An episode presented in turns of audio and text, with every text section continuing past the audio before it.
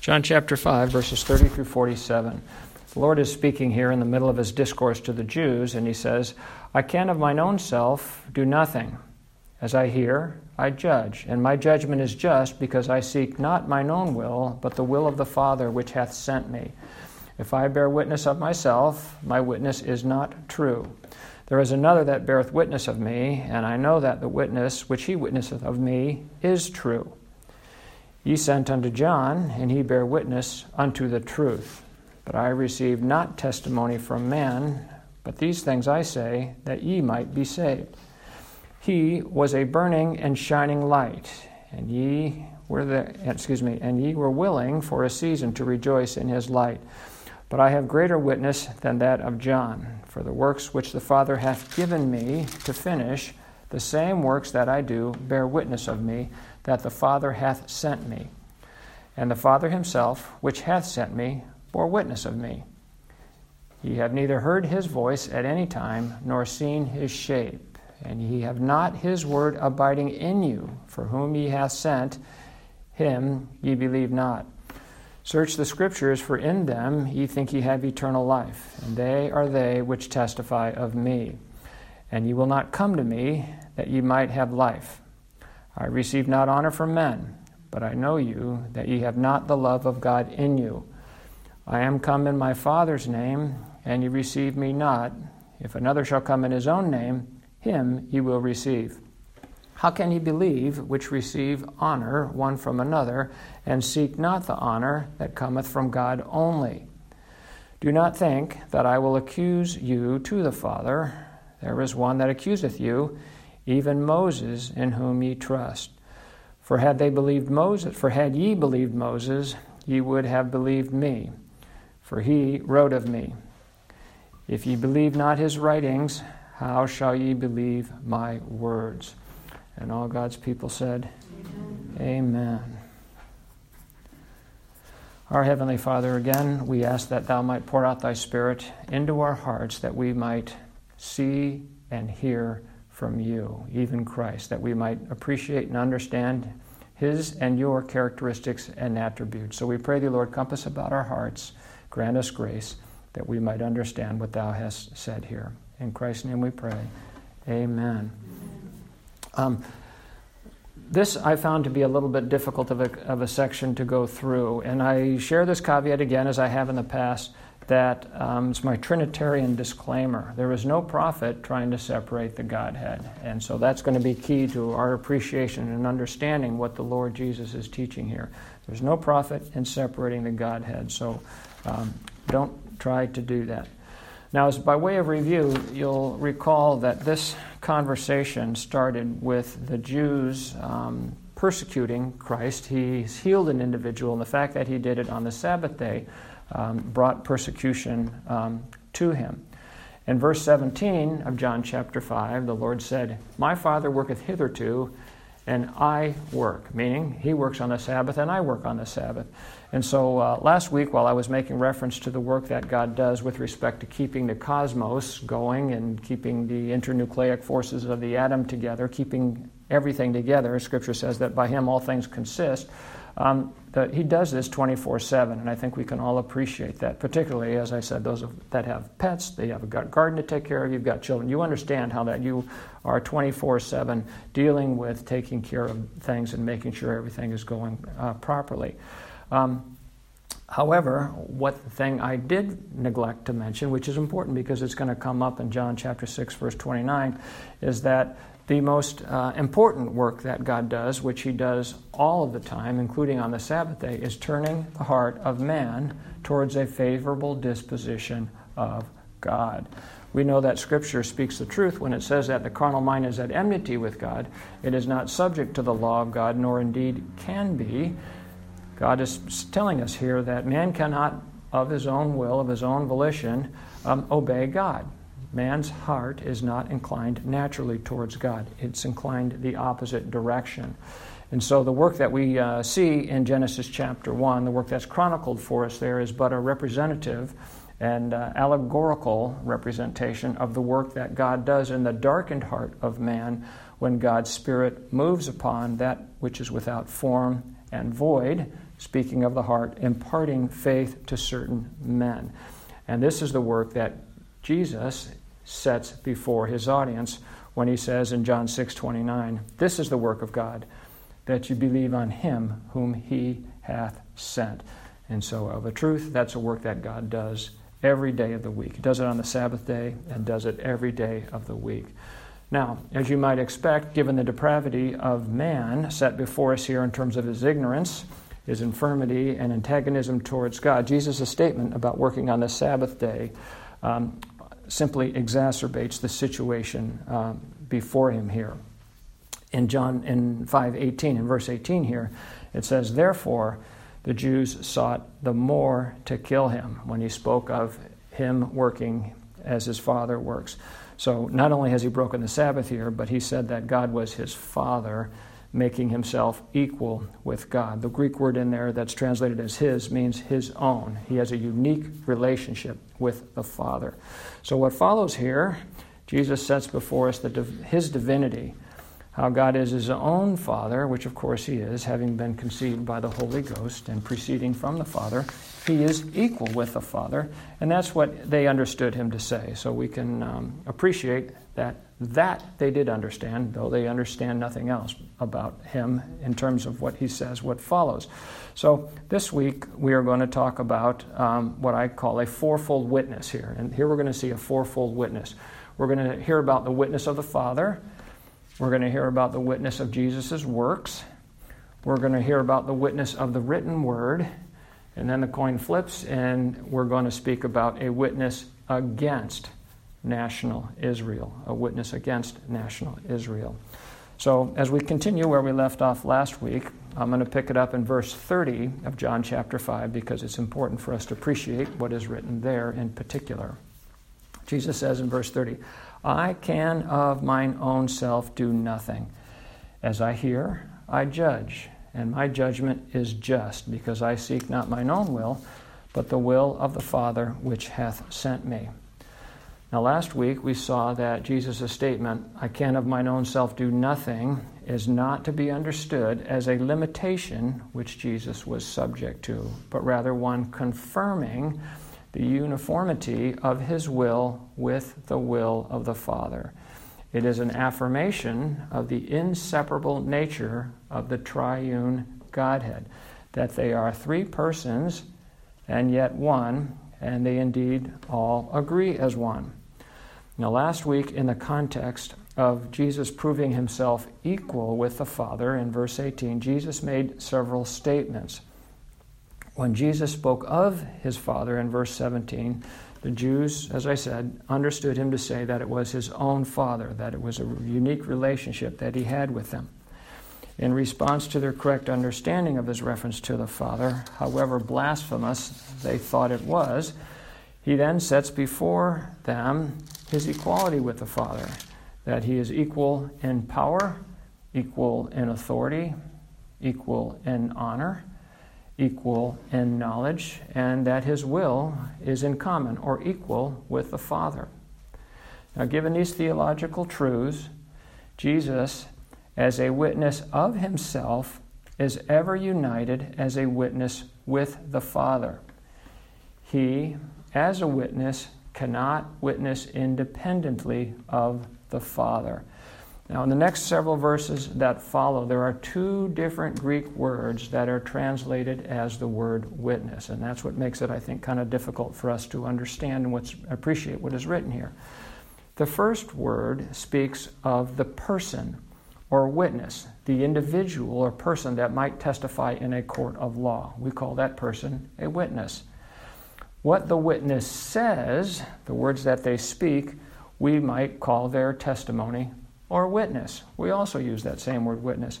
It is from the context that we might understand the meaning of this word witness, whether it's referring to a particular person or what the person says. So in verse 31 of John chapter 5, we read, If I bear witness of myself, in other words, if I'm the individual, my witness or testimony, that's a different Greek word, is not true. So he's using that word. We, the word is witness in English, but it's two different Greek words. One's referring to him as a person, and the other is referring to what he is speaking. Now, you need to appreciate the first word in that sentence. It's the word if. This is a hypothetical statement. It's a hypothetical statement, and I want us to contrast that with what is written in John chapter 8, verse 14. In John chapter 8, verse 14, we read, Jesus answered and said unto them, Though I bear record of myself, though I'm a witness, though I'm a person, yet my record, or witness, the things I speak, is true. For I know whence I came and whither I go. But ye cannot tell whence I come or whither I go. Now, this is not a hypothetical statement, this is a statement of fact. And both of these verses must be understood in their context and the context of them is the same. Both of them are said in respect to Jesus' unity with the Father. The veracity or truth of Jesus' record or witness of himself in John 14 is in this context. It is to be understood respecting his unity with the Father. Down in John chapter 8, verse 16, just two verses uh, further down, Jesus says in the context of judgment and testimony or witness that his quote, witness is true, for I am not alone, but I and the Father that sent me. Jesus and his Father are ever one, yet two, and therefore constitute one common, yet two witnesses. And so, in the next verse, two verses, Jesus expresses the general principle from the Mosaic Law when he says, it is also written in your law that the testimony of two men is true. I am one that beareth witness of myself, and the Father that sent me beareth witness of me. Therefore, consistent with the Mosaic law, his testimony is true because it's from two people. Um, now, in John chapter 5, verse 31, Jesus is speaking in the context of equality and, more importantly, for our understanding, of the unity with God the Father. Here, Jesus is saying, again, hypothetically, if I, by myself, that is to say, independent of the Father, testify of myself, that testimony is not true. It would be an expression or testimony independent of the Godhead, which of course can never be. Jesus is the brightness of God's glory, He's the expressed image of His person. In Him dwelleth bodily all the fullness of the Godhead. He is ever one with the Father. Now, we know from the Scriptures that God cannot lie. It should therefore be obvious to us that whatever Jesus has to say about himself is true because he is God and he himself is the truth. So, our understanding of what is said here in verse 31 of John chapter 5 is fundamentally defined by the preceding verse above it, where Jesus says, I can of mine own self do nothing. That would include testifying as his own witness, irrespective of the subject. He does nothing independent of the Father. Their witness is ever one and the same, and they are ever united. In verse 32 of John chapter 5, he says, There is another that beareth witness of me, and I know that the witness which he witnesseth of me is true. Now, notice that he's not speaking particularly of the Father here, as though he's speaking of one specific individual, as though there was another one independent witness. However, from the context, the intimation of it is that he's speaking of God here, which would include the Father and the Spirit, both of which are one with the Son. Consistent with this, we see in the chronology of the Gospels that God has witnessed before of Christ. In Matthew chapter 3, verse 16 and 17, on the occasion when Jesus is baptized, I'll read that. Matthew 3, 16 and 17, it says, And Jesus, when he was baptized, went up straightway out of the water, and lo, the heavens were opened unto him, and he saw the Spirit of God descending like a dove and lighting upon him. And lo, a voice from heaven saying, This is my beloved Son, in whom I am well pleased. Here we see both God the Father and God the Holy Spirit witnessing and testifying about Christ himself, that he is the Son of God. You can see this also again at the Mount of Transfiguration. at the Mount of Transfiguration, we see here, I'll read that in Matthew chapter 17, verse 5. While he, that would be Peter, yet spake, behold, a bright cloud overshadowed them, and behold, a voice out of the cloud which said, This is my beloved Son, in whom I am well pleased. Hear ye him. Now, here the bright cloud represents the Holy Spirit, and you can appreciate that when you consider the dedication of Solomon's temple. When, uh, when they were de- dedicating it and Solomon was praying over it, that the Spirit of God filled the temple um, so much so that I think they had to, had to get out of the temple. There was, uh, the Holy Ghost um, was there in the form of, of a cloud. So here we have also at the Mount of Transfiguration two bearing witnesses of Christ Jesus. But as always, none of these witnesses is ever independent of Christ himself. So the Father's witness is united with Christ and the Holy Ghost. Christ is united with the Father and the Holy Ghost, and the Father's is united with Christ and the Holy Ghost. All of these bear common witness. Now, later we're going to learn in the Gospel of John, in particular, when he talks about the Comforter he will send, and the Comforter shall convict the world of sin, righteousness, and judgment. The Holy Spirit bears witness also that Christ is God manifest in flesh. Now, this witness is in the world, and most importantly, as our deacon read to us this morning about how we might cry, Abba, Father, that witness is in our hearts. The Holy Ghost is in our hearts, uh, hearts of the believer. I'll read that from John chapter 5, verses 8 through 10. 1 John, excuse me. 1 John 5, 8 through 10. And the Lord says there, And there are three that bear witness in earth the Spirit, and the water, and the blood. And these are three agree in one. If we receive the witness of men, the witness of God is greater. For this is the witness of God which he hath testified of the Son. He that believeth on the Son of God hath the witness in himself. He that believeth not God hath made him a liar, because he believeth not the record that God gave of his Son. To have the Spirit of God in you is to have Christ in you. It is to have the Father in you, for they three are one. And that is what is quite remarkable, if not most remarkable, about the regenerated um, Christian, is that God indwells the Christian. And there's not any other religion, and I hate to even use the word religion, but there is no other system of understanding or belief about a divine Godhead where they indwell, uh, where he indwells his subjects. And this he does, the Christian. And that's indeed why we're called Christians, because we take our name from Christ. As a woman takes the name of her husband, so does the bride of Christ take the name of her husband, which is Christ. We are Christians. Now, in verse 33 of John chapter 5, the Lord says, Ye sent unto John, and he bare witness unto the truth. As a witness united with the Father, Jesus now bears witness about John's witness. Now recall that John the Baptist was filled with the Holy Spirit from his mother's womb, and Scripture says that he was sent by God. Now, it is interesting here that Jesus doesn't say that John bear witness of me, but rather he bear witness unto the truth. That's a profound statement. You'll recall that Pilate asked the question when he's interrogating Jesus, he asked the question, What is truth? And Christ himself, Jesus, had identified himself as the truth. That's a very interesting question that Pilate would ask the truth. What is truth? Truth is a person. Now, that Jesus says that John bears witness of the truth is indicative that there is objective truth. And that's a very significant statement in every age, but I think particularly so in our age this day. I have no doubt that throughout history, philosophers have had much to say about this subject, whether it exists at all and how a man might come to know it, whether it comes from within a man or whether it comes to a man from an external source. That is something people have a lot to say about.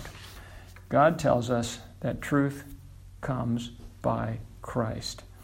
In John chapter 1 verse 14, we read, "And the word was made flesh and dwelt among us, and we beheld his glory as the only as the glory of the only begotten of the Father, full of grace and truth." In verse 17 of John chapter 1, it says that grace and truth came by Jesus Christ.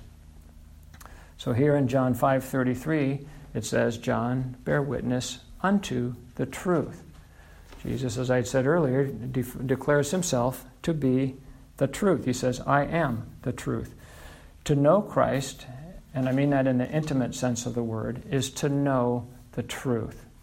It is to understand where you came from, where you are going, and why you exist. It is to appreciate the temporal reality of the visible world with all its intoxicating, alluring attributes that turn people from God. It is to appreciate the deceptive nature of Satan and the spiritual warfare that colors this present evil world. It is to know the bondage of sin, having been freed from it, due the love, mercy, and justice of God. It is to know, as the Lord says in Genesis chapter 3, to know good and evil. In short, it is to know God. And it is to God that all must give account, and it, that it is with God with whom we shall eternally dwell, with whom the saints shall eternally dwell. Only those that know the truth can know that they are saved and that they will indeed live with God forever. And so our Lord Jesus says in the next verse, verse 34, he says, But I receive not testimony from man, but these things I say, that ye might be saved. Now, what the Lord is saying here is that I neither depend upon nor receive the testimony or witness of man. Of a truth, all unregenerated men hate God.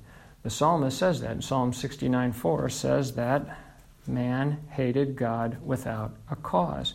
And of a truth, the Lord's going to bring this subject up, say it five different times throughout the Gospel of John alone that man hates God, man hates Christ, uh, and man hates the, man, the people that God sends. So he hates the Christian because he hates Christ, and he hates Christ because he hates God. And so this is all related here, but the Lord's going to uh, share that with us five times throughout the Gospel of John alone. So in verse 33, Jesus is affirming that what John said is truth. Jesus, uh, excuse me, John, you'll recall, witnessed that Jesus was the Lamb of God. And we can appreciate that, uh, that as a man in whom the Spirit of God dwelt from his mother's womb, those that heard him, and I put the word heard in quotes, those that heard him heard the true testimony of a man which God had sent, and a man in whom God dwells which thing God did for their salvific benefit. In Malachi chapter 4, I'll read verses 6 and 7 here. I'll read verse 5 and 6. The Lord, speaking of John the Baptist, says, Behold, I will send you Elijah the prophet before the coming of the great and dreadful day of the Lord. And he shall turn the hearts of the fathers to the children, and the hearts of the children to their fathers, lest I come and smite the earth with a curse. So the Lord is talking uh, to us here about John's ministry, that it was for their salvific benefit here. His words were that they might be saved. So God sent John as a witness for the benefit of Israel, not for the benefit of Christ. He was to prepare the way for the Lord, which means that he was to prepare the hearts of men, calling them to repentance that they might turn to Christ for the forgiveness of their sin, as indeed is true for all people. So the gospel is preached, conviction, we pray, would be upon their hearts, and they would see their need for and the exclusivity of the salvation that is offered in Christ. So here Christ again is affirming the veracity of John's testimony. Now, speaking of John the Baptist, in verse 35, the Lord says that he was a burning and shining light or lamp. The Lord is using language here to help us appreciate that as a lamp is fueled by oil, by that which is contained within it, so too was John's witness and testimony fueled by the Holy Ghost, which is in him. 1 Corinthians chapter 12 verse 3, 1 Corinthians 12:3 says that, quote, "No man can say that Jesus is Lord but by the Holy Ghost. So we have to appreciate that if anybody's testimony of Christ is true, it's because the Holy Ghost, our God, is in them. So John's witness and testimony under the truth is essentially from God Himself working in and through him. And this, of course, is true for all the saints, as the Lord says on the Sermon on the Mount, speaking of the subjects of His heavenly kingdom, quote, Ye are the light of the world and consistent with what the Lord next says in his verse uh, on the Sermon on the Mount. Um, God did not put John under a bushel, but placed him before men and sent men to him that they might hear the gospel. So, in like manner, particularly so in these days of global deception, it is incumbent upon we, who are the lights of the world, to bear witness of the truth that others might be saved. In verse 36 of John chapter 5, the Lord again speaks of that which bears witness of him, and that is his works. His works bear witness of him. The works, as a witness, like the individual, uh, one that would testify, say that which is greater than that which John said, particularly the works that God the Father hath given him to finish. He specifically makes reference to those. Um, John, while pointing to Jesus, said that he, Jesus, would take away the sin of the world. And that is a very great witness or testimony. But it's not nearly so great as the actual accomplishment of that work, which Jesus did when he went to the cross and suffered the wrath of God. That work the Father had given Jesus to finish. And that work he indeed did finish after six hours on the cross, upon which Jesus said, It is finished. After which, then he immediately gave up, bowed his head, and gave up the ghost. He said, It is finished. And this is just a side note here. Those that look for the restoration of national Israel as the kingdom of God, the re- restoration of the temple, and the setting up again of the temple sacrifice, have to ignore this statement. It is finished.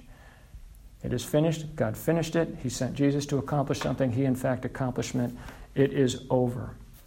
All shadows and types and allegories have given way to the reality of what Christ has accomplished. There could be no greater work given to witness with respect to who Jesus is and the fact that he was sent by the Father and is equal with the Father than him laying down his life for certain men and then taking it up again three days later, accomplishing our justification before a righteous and holy God.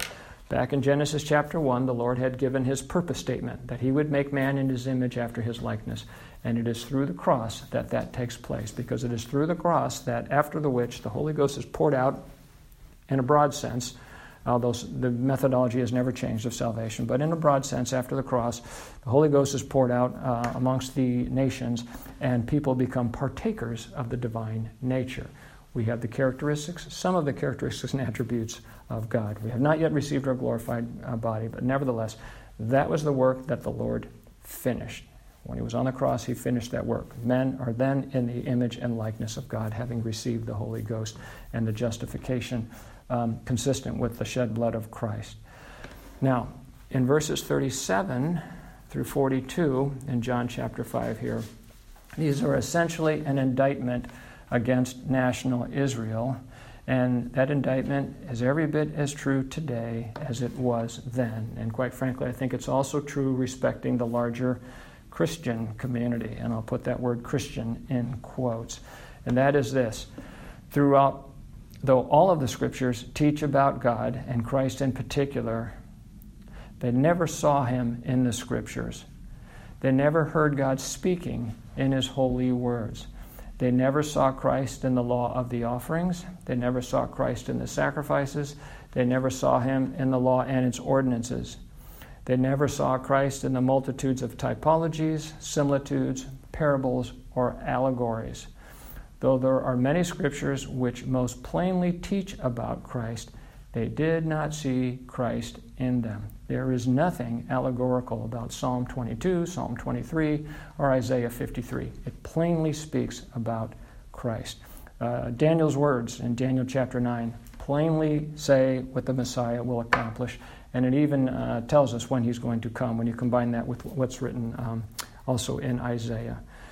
God's word was not in them. They took not the scriptures to heart, as the psalmist says in Psalm 119 verse 11 Lord, I have hid thy word in my heart. They did not do that. If they had done that, if they did have God's word abiding in their heart, Jesus says, they would have believed the one whom the Father sent, which is Jesus. As we know, it says in Psalm 40, verse 7, that, Lo, I come in the volume of the book. Speaking of Christ, he is, comes in the entire Bible, and they never saw it. Having not the Word of God in them, they would not believe He who is the Word of God.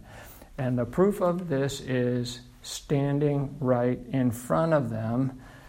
Christ is He who comes in the volume of the book, and they don't see Him as the one about which all of the law, the prophets, and the psalm testified of. He is the one whom all of the Bible speaks of. He comes in the volume of the book, and he is speaking to him, speaking to them. He is speaking to them, and they don't hear him. He who is the source of eternal life, he who is the resurrection and the life, is standing right in front of them, and they won't come to him that they might have life. They won't reach out and embrace him or the things that he says. They will not honor him. He who is God and never knows what is in the hearts of men, by whom and for whom were all things created, that will not honor him. Next couple verses in verse 43 and 44, Jesus tells us that he comes in his Father's name, meaning he comes with his Father's authority, and the people will not receive him. Others will come in their own name, they will come by their own authority, and them people will receive. And we've certainly seen this in our day. Charismatic people lift themselves up and draw multitudes of people to themselves, and people honor them, people lift them up and follow their teachings. But what of Christ? Scripture says, and this was, bears itself true in history, he was despised and rejected of men. He came unto his own, and his own received him not. He was in the world, and the world was made by him, and the world knew him not. He receives no honor from men.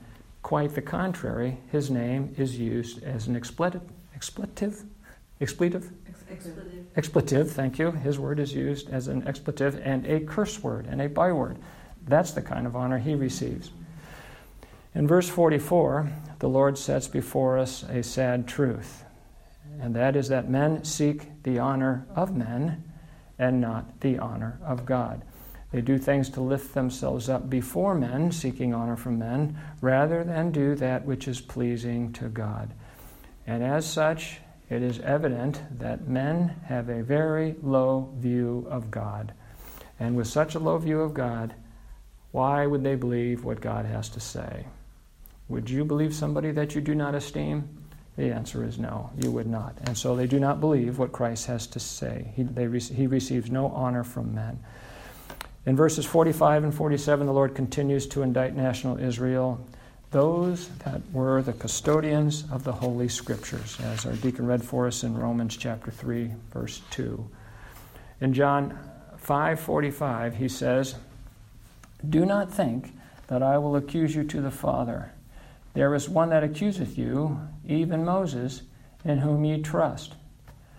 The Bible teaches us that grace and truth came by Christ Jesus, and the law was given by Moses.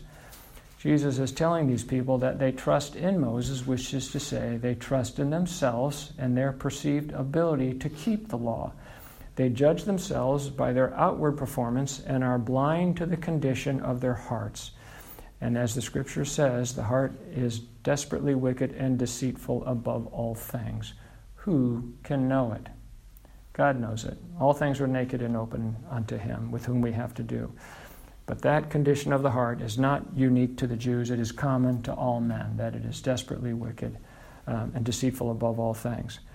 Now, one of the reasons I so despise dispensationalism is because that those that hold to dispensationalism lift up the flesh ostensibly in the Jew through the Mosaic law as a means by which men might approach God. They have it in their heads that there was a methodology by which God might be approached, and that was through the law, which of course means through the flesh. And when they do that, they undoubtedly harbor some hope within themselves, thinking that if the Jew can do it, so can I. And that way of thinking is death. Jesus says here in verse 46 that it is Moses, meaning the law, that will accuse them before the judgment throne of God. Romans 3:19 says, "Now we know that whatsoever things the law saith, it saith to them that are under the law, that every mouth may be stopped, and all the world may become guilty before God." When a person stands before the judgment throne of God and the law is accusing them, there is nothing that they can say in their defense. The Lord says here that their mouths are going to be stopped and they will be found guilty before God. By the deeds of the law, by the deeds of the flesh, shall no flesh be justified before God. In 2 Corinthians chapter 3, verses 6 through 9, I'm just going to tell you what it says here. It says, Most plainly, that the letter of the law killeth. That which is written and engraved in stones is the letter of the law, and it killeth. The law is a ministration of death and condemnation. So the Jews here are so blind as to the purpose of the law, they have placed their hope in the very institution that will accuse them before God. in the context of John chapter 5, not only will the law convict them of their sin and their transgression of it, but it will condemn them for their rejection of Him because Moses wrote of Jesus. And if they didn't believe what Moses wrote of Christ, they most certainly won't believe the witness of Christ himself, who was sent by the Father and is ever united with the Father as a common witness of his testimony and witness. So, in summary, in this section, Jesus speaks of three witnesses for Christ. He speaks of the Father, he speaks of his works, the cross in particular, and he speaks of the written word. And then he speaks of the witness that will be against them, and that is the things that are written in the Mosaic law. Of a truth, we could only believe these witnesses if we have the witness of the Holy Spirit within us, which is the gift of God, the Spirit by which we cry, Abba, Father, indicating that we have a loving relationship with the Father. And so, once again, we have to appreciate that eternal life and fellowship with God rests in the completed works of God, in which we rest and trust. And that we believe the works of God is, of course, by His grace. Amen.